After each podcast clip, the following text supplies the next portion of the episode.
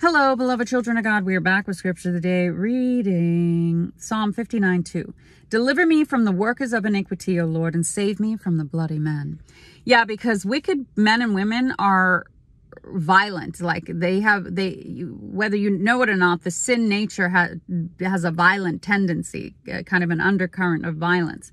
And so the, just because it's evil okay? And evil the extremity of the evil nature is is murder. We've seen that. We've all witnessed to that okay?